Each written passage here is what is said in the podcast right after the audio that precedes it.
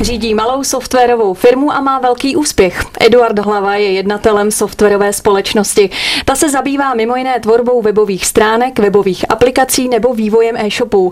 Součástí firmy je také internetový marketing či konzultace. Jak zjistil server podnikatel.cz, Eduard Hlava je oceněn za své skvělé schopnosti, jak i lajkům vysvětlit složité technické části webu jednoduchou formou. I když je v práci častěji než doma, svůj volný čas rád tráví se svou rodinou. I o tom bude řeč právě s Eduardem Hlavou, kterého zdravíme. Hezký den. Hezký den. Vítejte ve Videobizu.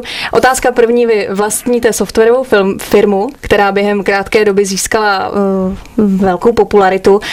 Máte na to nějaký recept, jak vůbec uspět v té velké konkurenci podobných firm? Uh, já myslím, že na začátek je to velmi těžká otázka. Začnu z konce. Recept na to určitě nemám. Uh, mohl bych samozřejmě použít uh, poučky z učebnic ekonomie, že musíte mít dobrý produkt, dobré služby, dobrý lidi, dobrý marketing, uh, což si ale každý může přečíst v těch zmíněných učebnicích. Uh, já bych tady možná eh, zmínil určitý přesah, který si uvědomuji v té práci, který, v té práci, kterou dělám. A to je za prvý to, že vás to musí bavit. Musí to být něco, co děláte i za, nebo i když třeba aktuálně za to nemáte peníze, mm Eh, děláte to prostě proto, že vás to baví. To je první věc. Eh, druhá věc, která si myslím, že rozhoduje o tom, jestli je firma úspěšná nebo není, je eh, určitá schopnost dotahovat věci do konce. Zase, je to trošku kliše, hodně se o tom mluví, ale znám málo lidí, kteří jsou schopni dotáhnout něco, co si na začátek řeknou, že udělají, tak uh, dokončit. Uh, jenom abych jmenoval takový příklad, teď jsem viděl uh, na Twitteru takovou uh, zmínku o tom, že všude uh, se školí, jak uh, odstartovat firmu, uh, jak uh, založit startup, ale nikde není uh, zmínka a školení o tom, jak ho skončit, jak ho dokončit, jak vůbec ho rozjet úspěšně. Mm. Takže Eh, samozřejmě ještě k tomu eh, bych doplnil to, co už jsem vlastně eh, zmínil na začátek a to jsou lidi. Bez toho to samozřejmě nejde. Byť my jsme relativně malá firma, kde i majitel, tedy já, ještě musí pracovat, nemůže ještě jezdit po golfech a, a podobně. Ale Určitě je to o lidech, určitě je to o tom, eh, abych eh, se na ně mohl spolehnout a mohl eh, v klidu odejít domů a myslet na něco jiného. Hmm. Vy jste zmínil, že to musí člověka bavit. Tak co si máme pod tím představit? Co vás baví na těch společnostech, které vytvářejí ty softwary?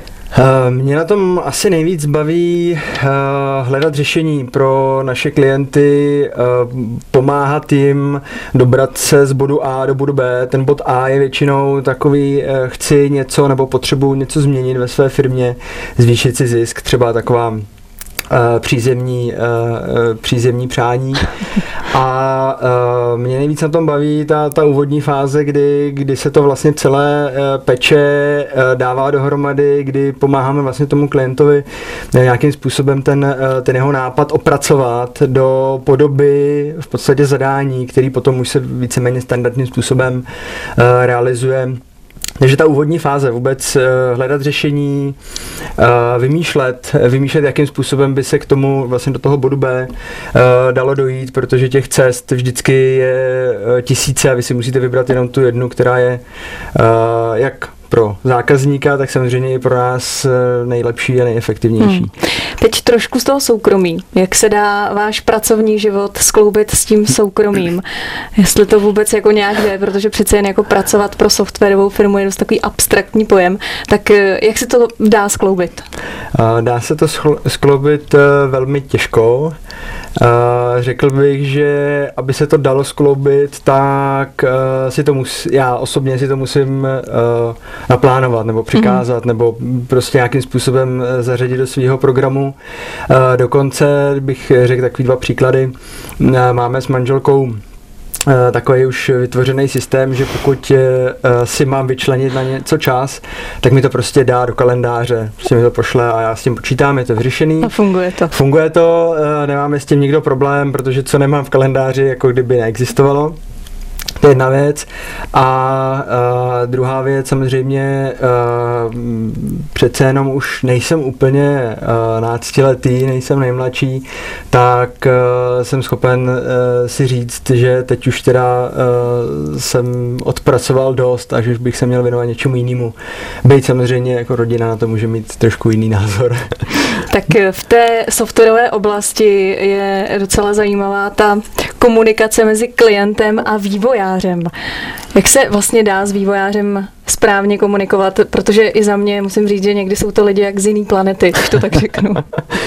Pro mě to nejsou lidi z jiné planety, eh, logicky. Eh, já bych to rozdělil na dvě části komunikace eh, uvnitř firmy s vývářem a potom komunikace eh, s klientem. Eh, co se týká komunikace uvnitř firmy, tak s vývářem důležité je komunikovat vůbec. Existují firmy, nebo setkal jsem se se spoustou případů, kdy se s vývářem komunikovalo tak, že se v podstatě nekomunikovalo, poslal se e-mail, to se předpokládalo jako komunikace.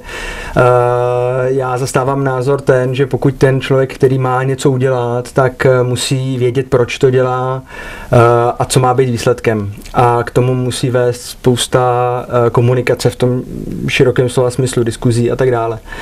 A co se týká komunikace mezi vývojářem a klientem, tam ty komunikace moc neprobíhá.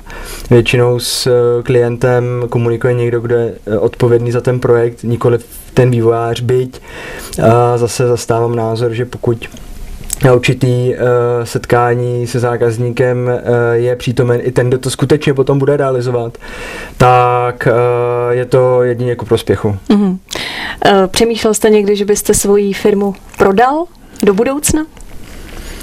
Eh, nepřemýšlel, když nepočítám úplný začátky eh, před mnoha a mnoha lety, kdy jsme tehdy s, kolegu, eh, s kolegy, což je běžný i dneska, zakládali startup a mysleli jsme si, že za rok to prodáme a začali jsme komunikovat s investory aniž bychom měli cokoliv, produkt, službu.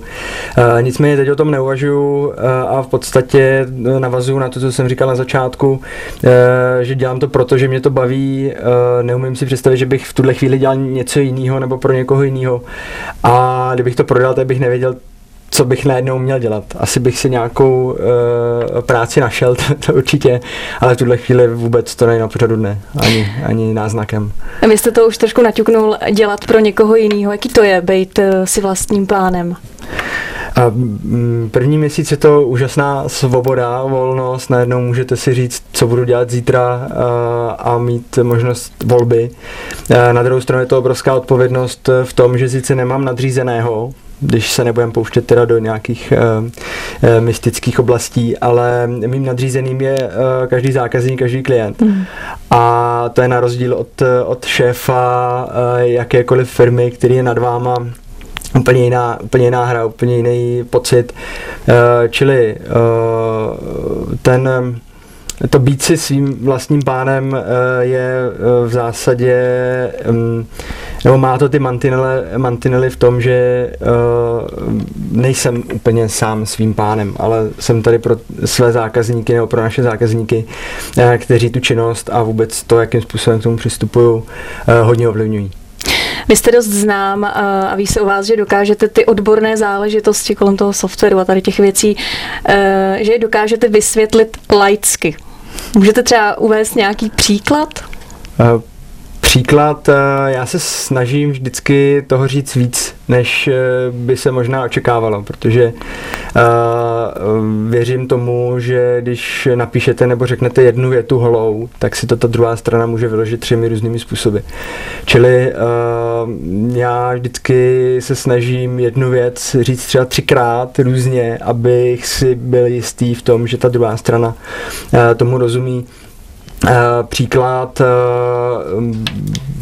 Teď mě zrovna žádný úplně konkrétní nenapadá, ale uh, i při té komunikaci s, s tím klientem, dejme tomu, nebo i s vývářem uvnitř firmy, tak uh, vždycky uh, se snažím se přiblížit na stranu toho, s kým komunikuju, uh, příkladně uh, na stranu toho klienta.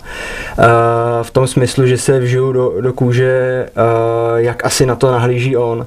To znamená, pokud uh, ještě možná jsem neřekl, co mě na té té práci baví, vracím se zpátky o pár, od pár bodů, tak je to to, že se dostaneme nebo dostanu do biznisu uh, toho klienta, že poznám něco mm. jiného.